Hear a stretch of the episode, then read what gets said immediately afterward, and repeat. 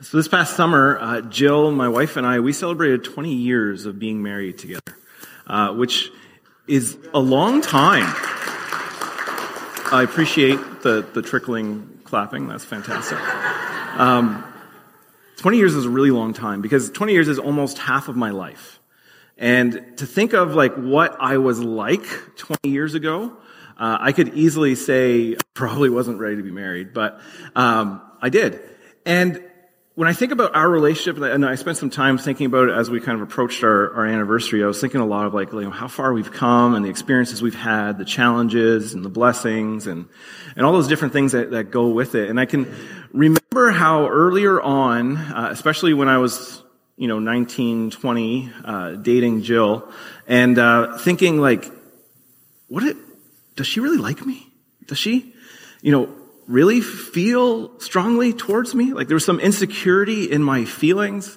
And sometimes things would happen and I'd usually mess up because usually I'm the problem. I know it's me. And I would do something and it would be dumb and it would kind of cause some friction and maybe we'd fight a little. And that happened still over the 20 years, but early on, maybe a little more.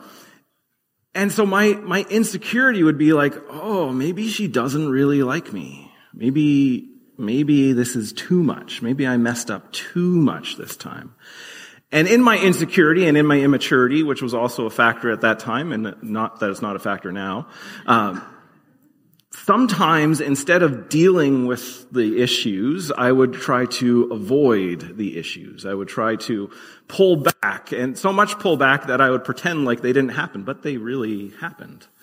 And I'd have to force myself to move through issues. And thankfully, over time, I learned and matured a little and learned how to deal with some of this stuff. But early on, there was such insecurity and uncertainty of, I can't read this person's mind. What are they thinking? What do I do? How do I know if she was really the one I was supposed to marry? I don't think that anymore, by the way, just to clear that up. But those thoughts were there. Those thoughts were real. And I would ask myself those questions. And I think sometimes when we're in relationships, it doesn't matter if it's a romantic relationship or it's a friendship or if it's a family dynamic or it's our relationship with God. We're asking those questions like, is this relationship working out? Is there something here that's not working out so well? Sometimes we have that in our friendships where like someone will say something and it really hurts. And maybe it wasn't intentional, but it really hurts. And so we kind of close off and maybe we stop talking to that person for a little while. And they have no clue that you've stopped talking to them, but there's this friction and this insecurity of going like, are things okay? Sometimes in our relationships, it's like that. And I think especially in our relationship with God, it can feel like that because unlike the person maybe sitting next to you, the person you're married to, the person who lives in your home, or the person you work with, or the person you know really well, the physicality of them being there can help in resolving a conflict or an uncertainty. Whereas with God, sometimes we just feel God is absent. With God, sometimes we just feel like maybe there is something wrong there. Maybe he isn't so happy with me. Maybe he isn't wanting to talk to me right now. So this morning, what I want to do is I want to ask the question, how do I know my relationship with God is good? How do I know? If this is a spouse, if this is a best friend, if this is a family member, you can ask that question, and maybe there's going to be some similarity to what I'm going to share this morning, but usually it's a lot easier to figure out because we can go, hey, are we good? And they'll say yes or no, and you go, all right, let's go. Whereas with God, sometimes that lack of response,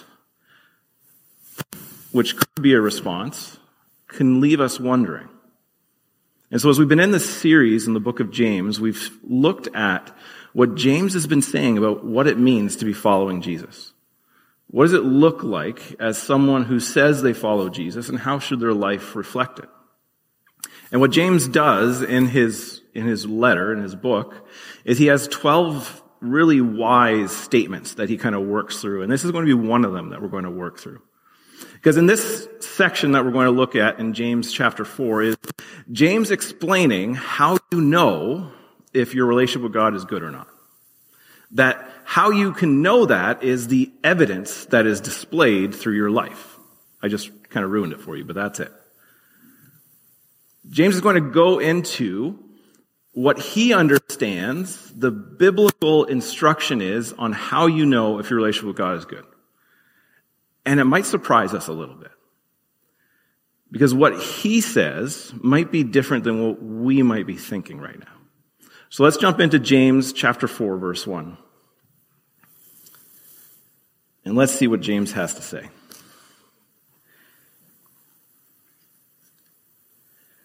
What causes fights and quarrels among you? So, what causes fights and quarrels among you? Why are there reasons for you to be not getting along? Now, I said, what we're going to answer is, how do you know your relationship with God is good? What he's addressing right now is, how do you know your relationship is not good with somebody else?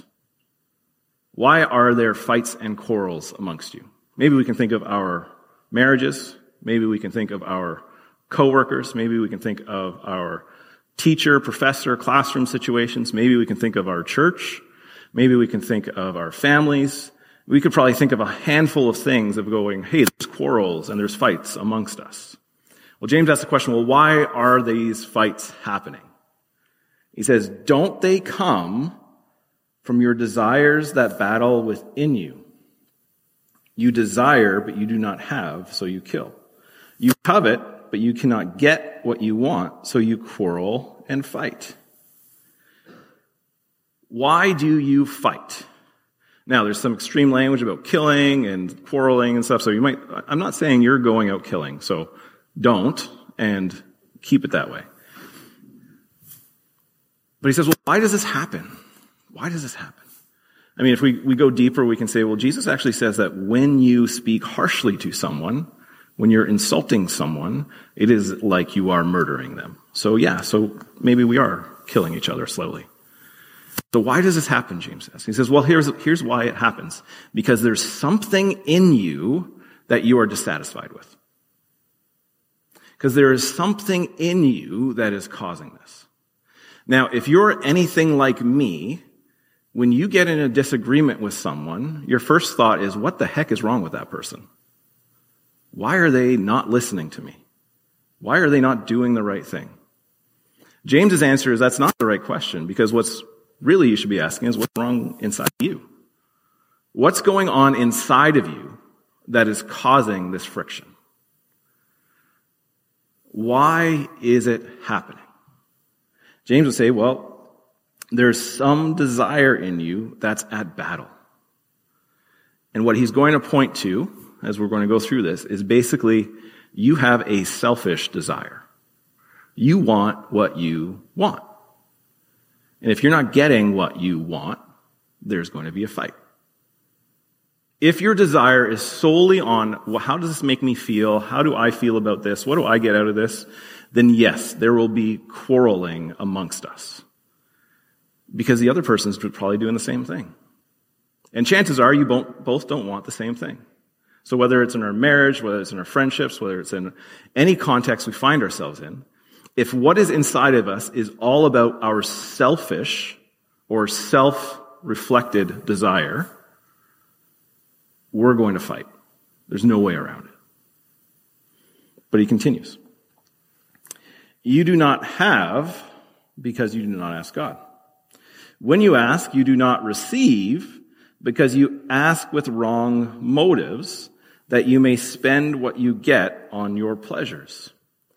Why are you fighting? It's because internally there is a desire you have that you are not getting. And you are letting it out in your fight. And you don't have what you want because you're not asking, James says. And you're not getting what you want because the thing you're asking for is coming out of the wrong motives. It's a selfish desire. If you say, I want us to be really good friends, but only if you agree with everything I say, that comes out of a selfish desire. If you say, I want our marriage to flourish, but only if you do everything I tell you to do, that is a selfish desire. Those are unhealthy human dynamics. If the relationships are all about you, there will be fights. If you say, I love this church as long as it does everything I tell it to do, that's not healthy. James's point is that when we quarrel, when we fight, it's because there's something inside of us. So what this should cause us to do is not to say, man, I'm always the problem, but it should make us reflect and ask ourselves, when was the last time I got into a fight? When was the last time I got into, like, not a disagreement, like, I want to watch this show, you want to watch that show, but a real quarrel, as James would say. Where's the motivation for it coming from? James is saying, you're asking for something that's not yours to get, and that's causing it. When we get into disagreements, we should be reflecting not on why is the other person acting the wrong way, but what is it that I'm actually looking for in it? James would say, Scripture would say, because James is part of Scripture, that if it is out of selfish motivation for you just to get what you want, that's wrong. And that's why you're fighting. If you want to resolve your conflicts, you got to stop being so selfish. That's not to say you are always wrong when there's a fight. But it is to say, when there is a quarrel, when there is a fight, you should pause, pray, reflect. Is this me? What am I looking for here? And submit that to God. James is going to continue. In verse 4, you adulterous people, don't you know that friendships with the world means enmity against God? Therefore, anyone who chooses to be a friend of the world becomes an enemy of God.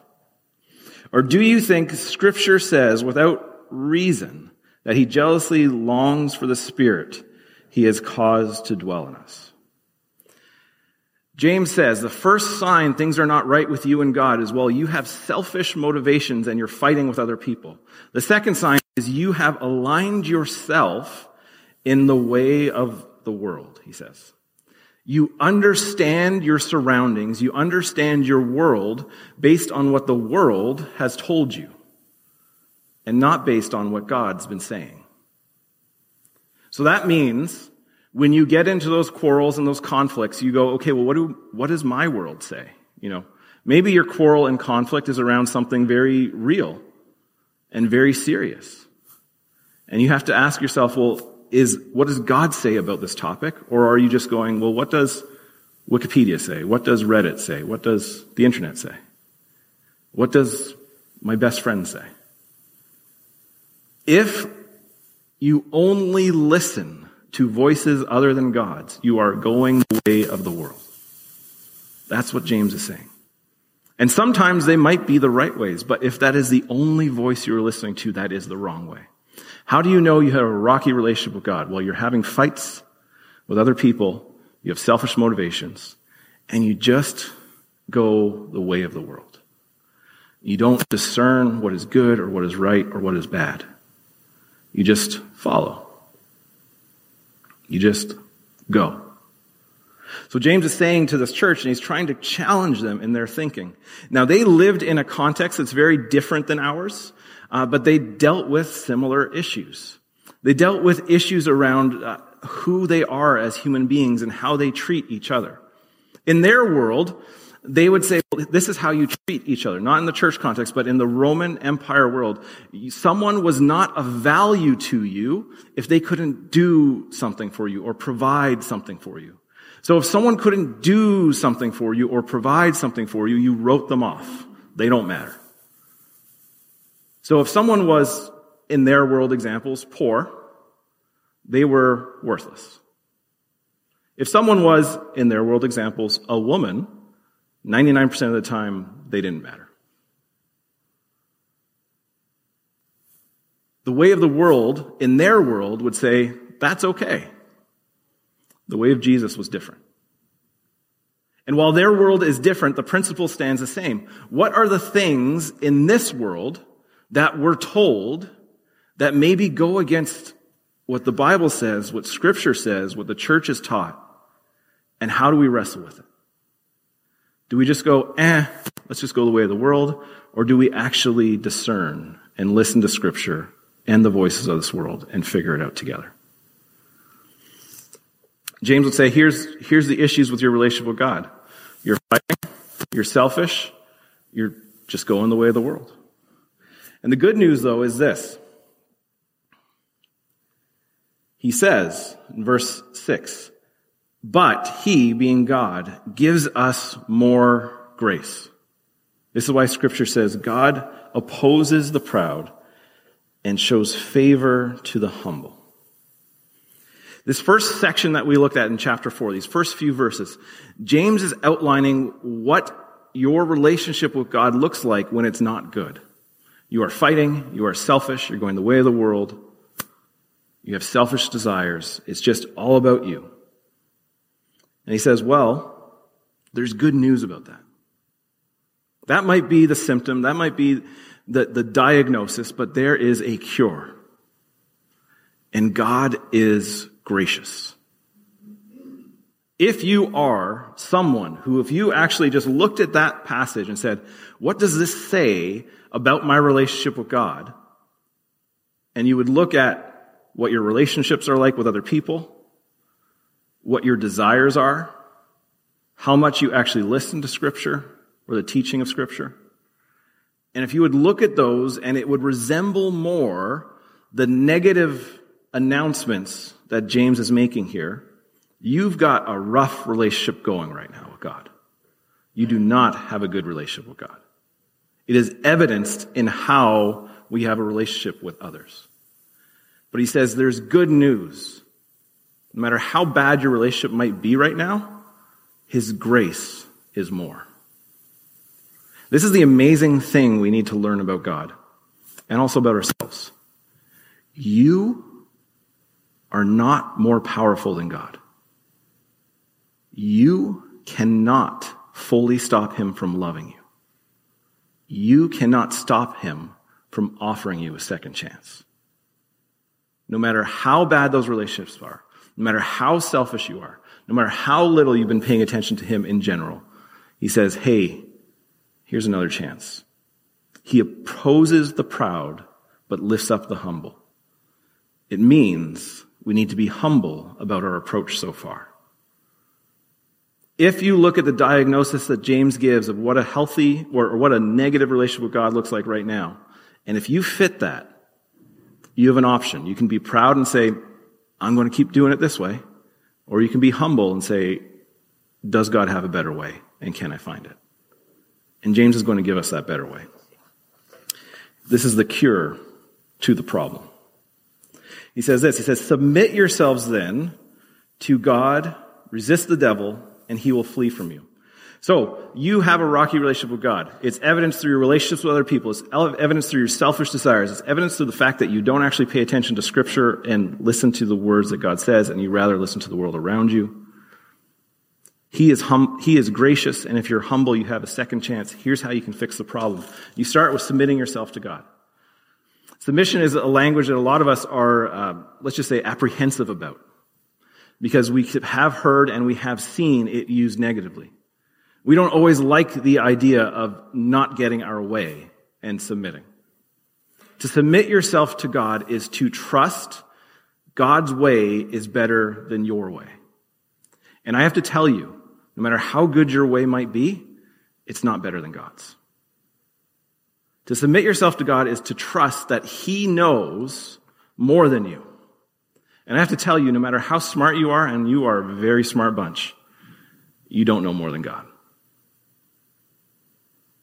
To submit yourself to God is to know and believe that He loves you, no matter what, more than you love yourself. And I hope you love yourself, but God loves you way more. To submit is to trust and to follow Him.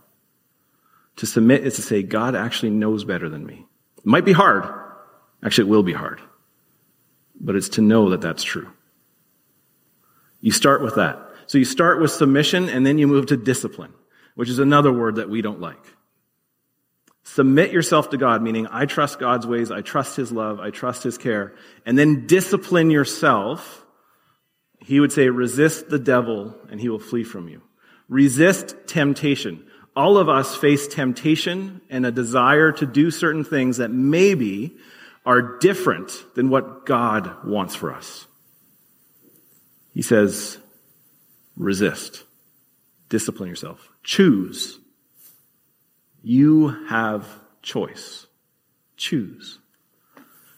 He has more solutions. Come near to God, and he will come near to you. Wash your hands, you sinners, and purify your hearts, you double-minded. Grieve, mourn, and wail. Change your laughter to mourning and your joy to gloom. Submit yourselves to God. Choose, resist the devil.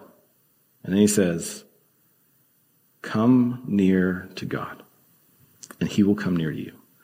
One of the things that we forget way too often, and it's my objection to a lot of modern worship songs, is God, the Holy Spirit, is with you always. God is always with you. You're just not always aware of it.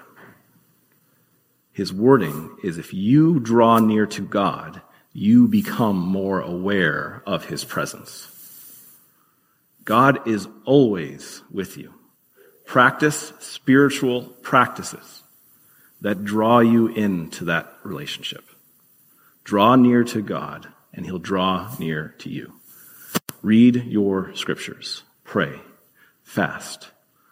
Whatever spiritual practices draw you into God's presence, because he's already there. Bring that awareness. Do it. Submit yourselves. Discipline yourselves. Practice spiritual practices. Confess. Confess your sins. All of us sin. It says, wash your hands, you sinners, and purify your hearts, you double-minded. The language of sin in the New Testament, sometimes there are different words that get used. One word that gets sometimes used is transgressions. And transgressions and sins are different. There's a reason why the words are different. Sin is your willful choice to disregard God. In Scripture, sin is your willful decision to say, God, you say this, but I know better, and go the other direction. James says, wash your hands of that. Confess that. Confess that. And then when you confess it, make sure you take it seriously. He says, grieve, mourn, wail. How often, because let's be honest, we all sin. Yes, Jesus died and rose again so you could find freedom from it. But you still choose it. But how often do you actually lament, mourn, wail, grieve about what you've done? Take your sin seriously. It is separating you from God. If you're not sure what your relationship with God is like, well, here's the evidence that James is setting up. You are fighting with people. Your relationships are broken. You are selfish. You just want what you want. You're not actually listening to God. And he says, but God is gracious, and here's his strategy to fix it. You need to submit to God. You need to discipline yourself. You need to have spiritual practices. You need to confess, and you need to take your sin seriously. And then he says this, humble yourselves before the Lord, and he will lift you up. When you can recognize and admit and draw yourself back into that relationship and say, I didn't know best, he will lift you up. Our responsibility is not to fix our problems. Our responsibility is to be faithful to what God invites us into. And we are invited to be faithful to a life of following Jesus that would demonstrate through our relationships how strong that relationship with him is. How can you know if your relationship with God is good? There will be evidence. And your evidence is in your relationships with each other. If you're wondering, if you're not sure, take a look around you and honestly assess those relationships. But what can you do if you want to improve your relationship with God? What can you do to make things better? James lays it out clear, and it's what I've said throughout this time. You start with submitting to God, trusting that God knows best.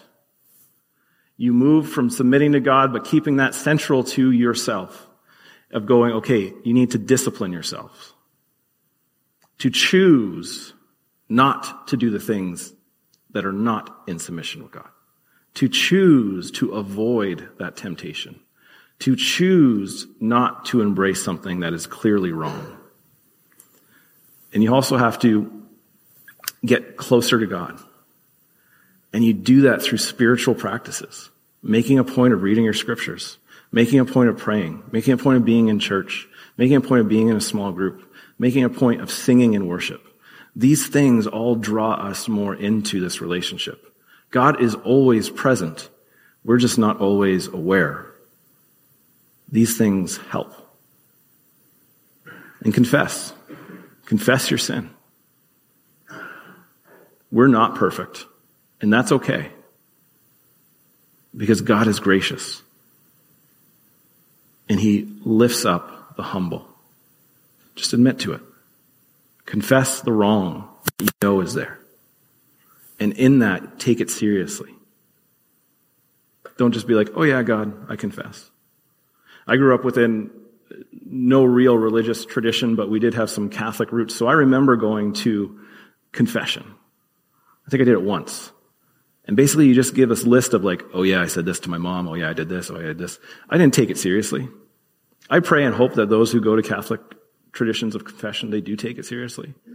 When you go to God, confess and take it seriously. When you confess and take it seriously, it means you go, help me not do this again. But also humble yourself. The fact is, as smart, as wonderful, and as great as you are, God knows more. God cares more. And as much as you know, as much as you think you know, you have a lot to learn. We all do. Humble yourself before God. Trust him and choose to follow him. If there's evidence that your relationship with God is not as good as maybe you want it to be, or you know it should be, it's going to be shown in your relationships. It's going to be shown in your desire. It's going to be shown where you look for your solutions. If you want to change that, submit to God, discipline yourself, get close to God, confess your sins, and humble yourself. He is gracious. He provides that opportunity, and he provides a solution to the problem. I pray you embrace that solution. Let's pray. God, I thank you for the truth that you are gracious. That wherever we find ourselves this morning, thinking through this question of what our relationship is with you, that you are so gracious that you will give us any opportunity we need to draw closer to you, to be known more by you and know you more.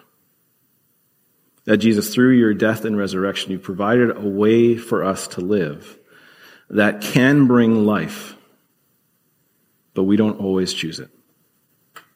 I pray, Holy Spirit, you help us choose the way of life, the way of hope that only you can provide. I pray that as we go from here into a meeting, and as we've hopefully reflected in this short time, but we'll take time to reflect this week as well, we ask ourselves the question, what is our relationship with you like? And we are honest about it. And in that honesty, we submit to you, trusting that you care, you love us, and want what's best. God, I pray for myself and for all of us that we can have humble hearts and trust you even when we struggle with it. I pray this in Jesus' name. Amen.